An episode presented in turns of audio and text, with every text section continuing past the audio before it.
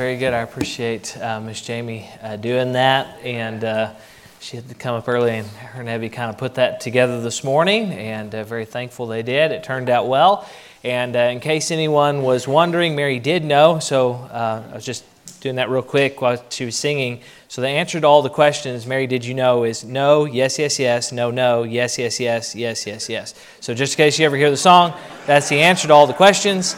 Um, Okay, just thought we'd get that out of the way. All right, well, let's take our Bible here this morning and turn to Luke chapter number one. And uh, if you saw in the, uh, the bulletin and see on the screen now where it says Luke chapter one and two, uh, those are very long chapters, and uh, we're not going to preach all of both chapters, but we're going to kind of take some selections out of both of those. And so, um, anyways, I just wrote down, didn't want to put out each little piece of where all we were going to be, uh, but wanting to uh, take our time in our reading from Luke. So if you found your place there, Luke chapter 1 is where we'll start. Let's stand together if you're able to. Um, in honor of the reading of God's Word. And uh, again, just so very thankful that you've chosen to be here on this uh, Christmas Eve morning. And uh, whatever festivities you have planned today, tomorrow, uh, throughout the holiday season here. Uh, I hope they're wonderful and I hope you have a very, very Merry Christmas. All right, Luke chapter number one, and uh, we're going to start reading there in verse number uh, five. it says this There was in the days of Judea a certain priest named Zacharias of the course of Abia, and his wife was of the daughters of Aaron, and her name was Elizabeth. And they were both righteous before God, walking in all the commandments and ordinances of the Lord blameless. And they had no child, because that Elizabeth was barren, and they both were now well stricken in years. Modern language, they're old. Okay? Verse number uh, 57, let's jump down there. You might have to turn a page or two to get there. Still, chapter 1, verse number 57. Same story, it says this Now Elizabeth's full time came that she should be delivered, and she brought forth a son. Okay, obviously between then and now, God's told him, Hey, you're going to have a boy. Zacharias says, I don't believe you. So he says, Fine, then you can't talk anymore. And he takes his voice away uh, and says, You won't be able to talk until the baby, okay, uh, is born. So, verse number 58. It says this, and her neighbors and her cousins heard how the Lord had showed great mercy upon her, and they rejoiced with her. Verse 59. And it came to pass that on the eighth day they came to circumcise the child, and they called him Zacharias after the name of his father. And his mother answered and said, Not so, but he shall be called John. And they said unto her, uh, There's none of thy kindred that is called by this name.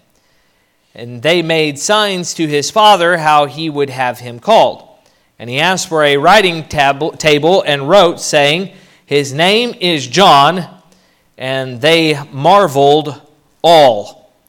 And his mouth was open immediately, and his tongue loosed, and he spake and praised God. And the fear came on all that dwelt round about them, and all these sayings were noised abroad throughout all the hill country of Judea. And all they that heard them laid them up in their hearts, saying, What manner of child shall this be? And the hand of the Lord was with him. Jump over to chapter 2 and verse number 25. Luke chapter 2 and verse number 25. It says, And behold, there was a man in Jerusalem whose name was Simeon. And the same, same man was just and devout, waiting for the consolation of Israel, and the Holy Ghost was upon him. And it was revealed unto him by the Holy Ghost that he should not see death before he had seen the Lord's Christ. And he came by the Spirit into the temple. And when the parents brought in the child Jesus to do for him after the custom of the law, then took he up in his arms and blessed God and said, Lord, now lettest thou thy servant depart in peace according to thy word. For mine eyes have seen thy salvation, which thou hast prepared before the face of all people, a light to lighten the Gentiles and the glory of thy people Israel. Now, if you notice in these verses, he says, God, I can die now. I've seen what you told me. Uh, filling in the blanks here. He's old. Okay, jump down to verse number 36. Same chapter, Luke 2, verse 36. And there was one Anna, a prophetess, the daughter of Penuel, of the tribe of Asher. She was of a great age. Fill in the blanks. She's old, okay? And had lived with an husband seven years from her virginity, and she was a widow of about fourscore and four years, which departed not from the temple, but served God with fastings and prayers night and day. And she, coming in that instance, gave thanks likewise unto the Lord, and spake of him to all them that looked for redemption in Jerusalem. So I'd like to preach to you this morning on this the elderly's first Christmas. If you're old this morning and you identify as old, I apologize. I'm not singling you out. But we have three characters in Luke chapter 1 and 2 that are of a greater age, the Bible tells us, and this is their first Christmas. And so I'd like to take a look at their first Christmas here this morning. May God bless you. His word. You can be seated. Thank you so much for standing in honor of the scriptures here this morning. There's a lot of stuff I love about Christmas. Um, I, I like Christmas food. Yeah, the, the desserts and stuff, and all the ham and everything else that goes along with it. Praise the Lord. Amen. It's fantastic. I love Christmas lights. Uh, boy, I just enjoy driving around and people have their house decorated. I'm glad other people do it so I don't have to. I enjoy driving around and our kids looking at Christmas lights and enjoyed this year going with the church family and us driving through the prairie lights. That was a lot of fun. And uh, Christmas lights, decorations, just in general, not just Christmas lights, but just Christmas decorations. They're beautiful. I mean, of all the year of uh, decorations, Christmas is just a lovely time of year with uh, Christmas decorations. Uh, one big thing about Christmas is Christmas presents. Those are nice. Uh, come on, who doesn't like receiving and giving gifts? Uh, you know, as a parent, it's a wonderful thing when you give your kids a gift and they're like super excited about it, and you're like, nailed it, yes, you know. Uh, and then when they open the pack of underwear and they're like, yeah, okay, you know, it's kind of, well, it was needed, you know, so. Uh, but there's also receiving gifts, you know. Uh, I, I still can remember and recall many Christmases uh, getting a gift that was just something unexpected or something that was just a blessing and just the, wow, this is awesome. A lot of great things about Christmas. But if I have to be really transparent and honest, one of my most favorite things about Christmas is the songs. I love Christmas music. Uh, usually come, we're, we're kind of those people, Thanksgiving Day, after we eat the meal, then the Christmas music comes on. Uh, there's some weird people out there that start all the way back in October. For those of you that do that, may the Lord have mercy upon your soul. No, I'm just kidding. And then others are purists. They wait till December 1st, you know, and it's got to be the month of December. But uh, you love Christmas music. a lot of great songs that are out there uh, and Christmas music. But of all the Christmas music that's out there, apparently one thought it was the best because the actual title of the song is The Christmas Song. I mean, that's a little arrogant, I think, at least. You got all these great Christmas songs. You have this one that says, well, this is the Christmas song. It goes like this Chestnuts roasting on an open fire, Jack Frost nipping at your nose, Yuletide carols being sung by a choir, and folks dressed up like Eskimos. We don't know much about that here in, in Texas, but uh, everybody knows a turkey and some mistletoe help to make the season bright. Tiny tots with their eyes all aglow will find it hard to sleep tonight. They know that Santa's on his way. He's loaded lots of toys and goodies on his sleigh, and every mother's child is going to spy to see if reindeer really know how to fly. Then, of course, the chorus goes something like this And so I'm offering this simple phrase. Do you remember what the simple phrase is? To kids from 1 to 92. Okay, if you're 93 this morning, although it's been said many times, many ways, Merry Christmas to you, but if you're 93, you don't get a Merry Christmas, right? But now, it says in the song, from kids from 1 to 92, right? Now, we're going to extend that out a little bit, eh, regardless of your age. Merry Christmas, right? But the Christmas song uh, goes from age 1 to, to 92. Now, I uh, enjoy Christmas. The Christmas song there uh, kind of hones in on something, regardless of your age, there is something special about the Christmas season. Regardless of how old you are or how long that you have lived, there's just something magical and special about this time of year. Uh, I really enjoyed uh, a couple years ago um, in 2021 uh, my first couple months here, and we said, We're going to have a candlelight service. And the church said, Well, we've never done that before. And I said, Well, we're going to do one this year. And it was awesome to have several folks in the church say that was the very first candlelight service they had ever in their entire life been a part of. And especially some folks that had been around a little bit longer. Uh, it was a blessing to experience that with them uh, for their very first time. So, no matter how old you are, there's just something special about this time of year. But despite all the wonders about Christmas time, the songs, the food, the everything, what really makes Christmas magical is the Christmas story that Jesus was willing to come and die on the cross so that we could be saved. But before he could do that, he had to come and be born. And that really is the essence of what the Christmas story is all about. It is found in the very imagery of the manger scene a babe wrapped in grave clothes, swaddling clothes. Swaddling clothes are what they wrap dead bodies in. That's kind of weird, okay? Even the stuff that's brought to him, the gold and frankincense and myrrh, were very intentional. And one of those aspects of the myrrh was even used for embalming. And so there are gifts and there are imagery that's even found in his very birth that show that he came not to live, but came with the intent to die for the sins of all of humanity. Now, no matter how old you get, that should never lose its sparkle. That should never lose its joy. That should never lose the, the, the, the, the great uh, passion of just being excited that that's the reality of what Christmas is all about. But can I tell you, sometimes familiarity robs us of the excitement. It can. And sometimes we've seen something so many times and we've heard the story so many times that it just becomes commonplace. It just becomes another run of the mill story for us and it loses all of the joy. So I'd like to point out here this morning three individuals, three characters who had lived a lengthy life and then they got to experience their very first Christmas as older folks and in their elderly ages, as they experienced Christmas, they experienced it with great joy and jubilation.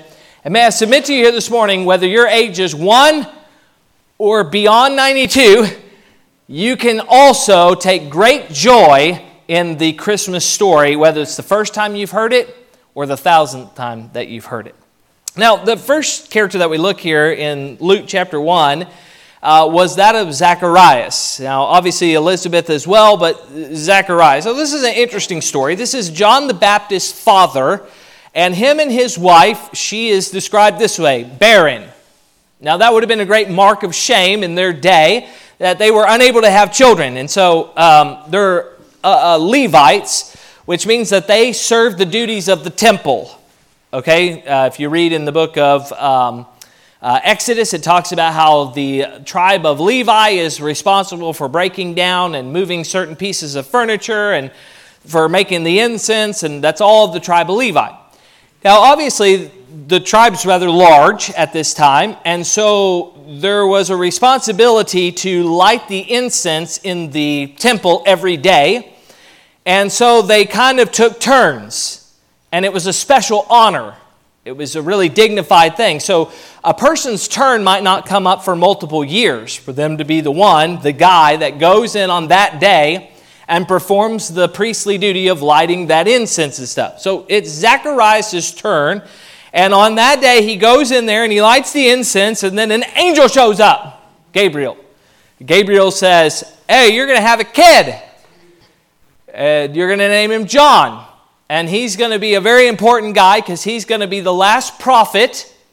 And he is going to be one who is the forerunner and the one who's going to present and prepare the way for Messiah. And you know Zacharias' response, right? Nope. they didn't believe him. And so God said, I'm going to give you a sign through the angel Gabriel. It says this here's what the sign is going to be. You're not going to be able to talk. And so he comes out of the, the temple And everyone's like, oh, good, you did the priestly duty. And he's like, and everyone's like, what is he doing? What did he just say? So they get him a writing tablet, right? And he starts writing. So for the whole pregnancy, you talk about a silent night, uh, Zacharias is unable to speak. And so it comes time for his son to be born, and John is born, and the way Jewish custom worked is on the eighth day they were to be circumcised. And so they brought John in for the circumcision at the, the temple. And as they brought him there, that's when they would give the child their name. So that's when the naming would happen. At this time, Zacharias is still not speaking, so the people that are doing this, doing the circumcision, say, All right, you're supposed to give him the name Zacharias. He's going to be named after you. I mean, this is your only child of your old age. Man, God did this great miracle. How wonderful is this? And of course, Elizabeth says, No, no, no, his name's going to be John. And then, of course, uh, you have Zacharias here. They say, Hey, are you okay with him being named John? And he writes out on the tablet and says, Yes, his name will be John. Now, the name John there means this Jehovah is a gracious giver. And so, even in the name, obviously God told them to do that, but understanding this, God gave them this wonderful child of their old age. Now, we didn't read it, but when God opens the mouth of Zacharias, he begins to talk about not only his son and, and the joys there, but he then is filled with the Holy Ghost, and the remainder, good portion of the remainder of chapter 1 is Zacharias declaring what Messiah is going to do. He begins to speak about Jesus Christ and he begins to prophesy about all that he is going to do and all the wonders and blessings that are going to come about through Jesus Christ. What's the significance of this? Zacharias realized, even through his own son's birth and what God had done, is that it was finally time for the incarnation, that God Himself would dwell among men, and that first Christmas was going to happen. And if you read there in Luke chapter 1, what all he had to pronounce he was fired up. He was excited about the fact that he was going to see this very first Christmas. Even at a great age, a mute spoke with joy about the coming of Jesus Christ. In chapter number two, there's another character by the name of Simeon. Uh, Simeon's a, a, cool character. Uh, he's an older gentleman that somehow God revealed to him. Uh, I don't know exactly how it's revealed, it's not told in the scripture, but God told Simeon you're not going to die before you see the Christ, the Messiah. So before that happens, you will not die. Now, obviously, Simeon had lived some time because it lets us know as soon as he sees Jesus and holds him in his arms, he says this All right, I can go now. I, I can die. And he was waiting for that coming of Messiah. He actually says that right there in verse number 25 of chapter 2 when it says that he was waiting for the consolation of Israel. That, that phrase of waiting for the consolation literally means he was waiting for the coming of Messiah. He was waiting for God Himself to come and indwell among men. Now, God told him, obviously, that he was not going to die, and now he is of a great age. Now, I don't know what all Simeon God revealed to him or if he read it in the scriptures or what, but Simeon understood the plan of salvation and what Jesus was coming to do probably better than anybody. Probably better than Mary, probably better than Joseph, probably better than any of these other characters that we talked about in the Bible. We say, why do you say that? Well, if, if you read what he says in the text, we read it earlier there, he says this that Christ is the one that's going to bring salvation he also says that he was going to be a light to the Gentiles. I mean, Simeon, he understood this. Not only is Christ going to come, but he's going to give salvation to everybody. That, that was beyond his time, and God had revealed that to him. He also said this he's going to be a glory to his people, Israel. It was through Abraham's seed that there was going to be a blessing of all the nations. And Simeon recognized and understood that that seed was not plural but singular. Jesus Christ is who all nations of the earth were going to be blessed, and Israel was going to receive glory through that. He recognized Christ would be the rising and falling of many. Well, what does that mean? Simeon said, This is going to be the rising and falling of many. Christ is a stumbling block. It's even that way today. uh, Jesus presents one of two options. When somebody hears the gospel of Jesus Christ, they have one of two things that they can do with that. They can either receive it and accept it, or they can reject it. That's it. There's, there's no middle ground. So when somebody hears the gospel, the death, burial, and resurrection of Christ, when they hear the good news of the gospel, they can either believe it and receive it, or they can refuse it and reject it. There's no middle ground. It's one or the other. And here's what Simeon recognized even as he was holding this baby this will be the rising and falling of many. That people all throughout human history are going to make a determination based on this little baby I'm holding in my hands. They're going to make a determination of heaven and hell, of life and death, of righteousness and unrighteousness that is wrapped up in this little ball of flesh that I'm holding. What a pronouncement! The rising and falling of many. He even looked at Mary and he said this not only is this decision going to make a big difference in a lot of other people's life, and it's going to affect a lot of people, but it's going to pierce your soul through. That, that prophecy didn't come from the angel that one day Christ was going to die and it was going to hurt Mary's very heart, her very soul, to watch her firstborn, watch him die on the cross. But Simeon's the one that looked and understood that. Man, I don't know what all God revealed to Simeon, but apparently it was a lot because here he is, and he was he'd been waiting for this. Now, I don't fully understand Simeon, but understand this for years now. That, that's kind of the context of the verse. For years now, God has revealed to him there's going to be this awesome individual that God is going to bring about the God man.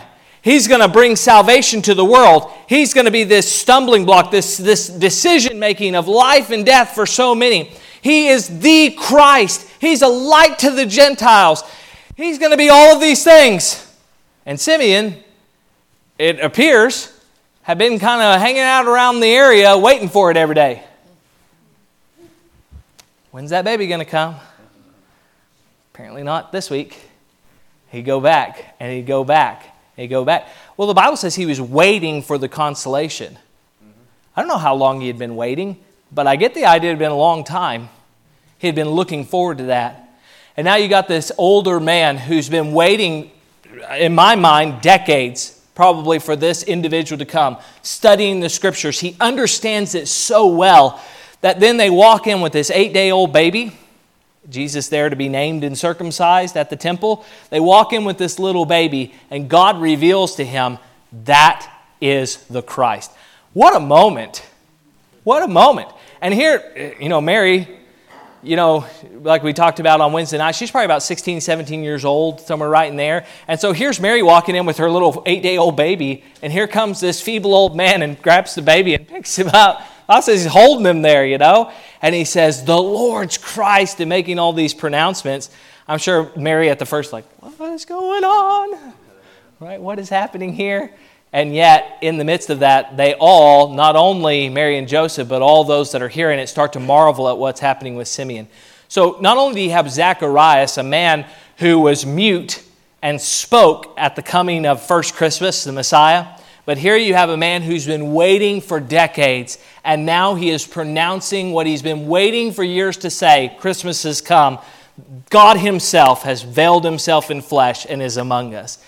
Now, while that conversation is happening, the Bible tells us later in Luke 2 that there's a lady that's listening, and her name is Anna. Now, she's an interesting character. She uh, is 84 years old at this point. She got married uh, as a young lady. Seven years after she got married, her husband died, and she never got remarried. That's kind of a, a tragic story, but that, that's the, the life of Anna. Got married young, seven years married, and then her husband died. She's now a widow. She's 84 years old, very old. And so she's here at the temple. And as she is uh, hanging out at the temple, as apparently she had done every day, she overhears what Simeon is saying. We say, well, what is she doing at the temple? Well, according to the verses here, the Bible says that she went there every day to pray and to fast. It calls her this a prophetess. Now, according to the text, again, it doesn't seem like Anna was like receiving revelation from God and prophesying. What it means that she was a prophetess is she was there when people would come to the temple to help them. Oh, you don't understand this. Can I explain it to you? Can I pray with you? Can, can I be a blessing to you and help you with this? She went to the temple on a daily basis just to serve and be a blessing to people. That seems to be what God had led her to do. And so, in her older age, she's there, she's being a blessing to people. And here she hears this older man across the way, and he's over there making these great pronouncements. And as Anna begins to overhear this, I love her response that she takes great joy and comfort and excitement in what's being heard. And so, here's what Anna does. Uh, you can read them in the verses there. The Bible says she starts to tell everybody. Anna goes, if that is the Christ, if that's the Messiah, everybody needs to know. And so Anna begins to tell everybody she can. She's already in the mode of ministering to people there at the temple. And so as she's ministering to people, did you hear? Did you hear the great news? Did you know that baby that came in? Yeah, that, that's him. And she begins to share and be encouraged and excited about all this information. So here you've got three very different characters Three very different stories, and yet all of them come and present this very awesome truth. There was something special about that baby, something unique about that baby, something that was otherworldly about that baby. Well, what was it? It was the Christ, the Messiah, the one that would bring salvation, the one that would die for the sins of all of humanity. Now, listen, for them, it was beyond exciting.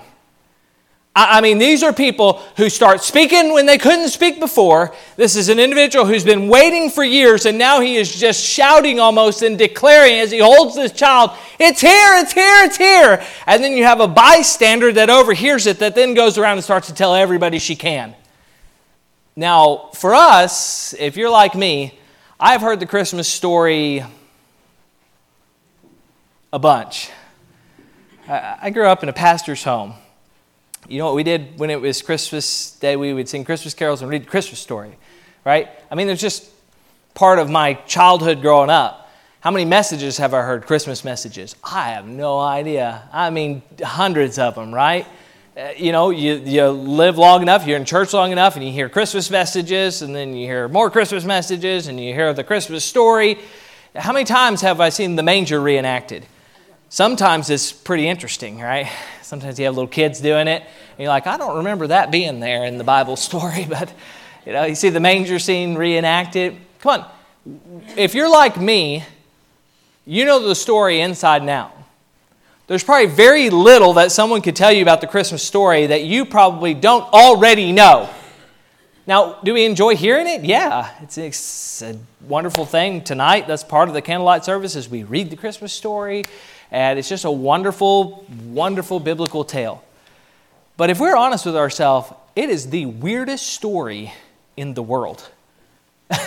Here you have a virgin who's conceived, by all accounts, disowned by her family because she's given birth in a barn.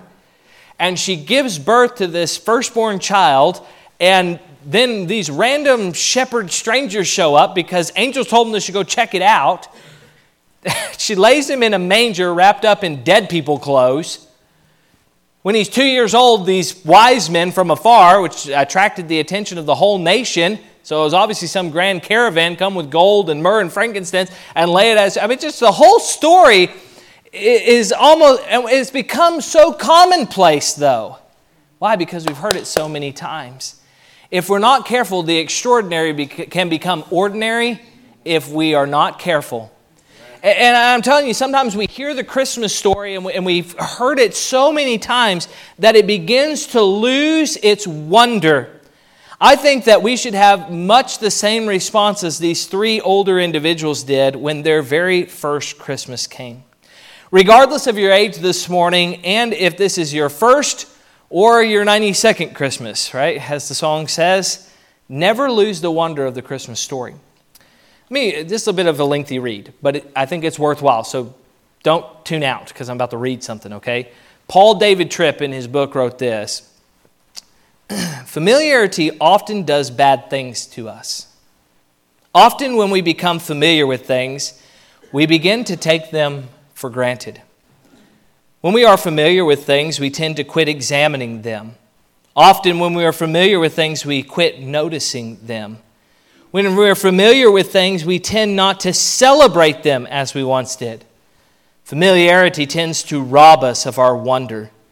And here's what's important about this what has captured the wonder of our hearts will control the way that we live. Let me give you an example. Pretend that you have moved to a new neighborhood. The first morning, when you go out for a walk with your dog, you happen upon a beautiful park, rose garden.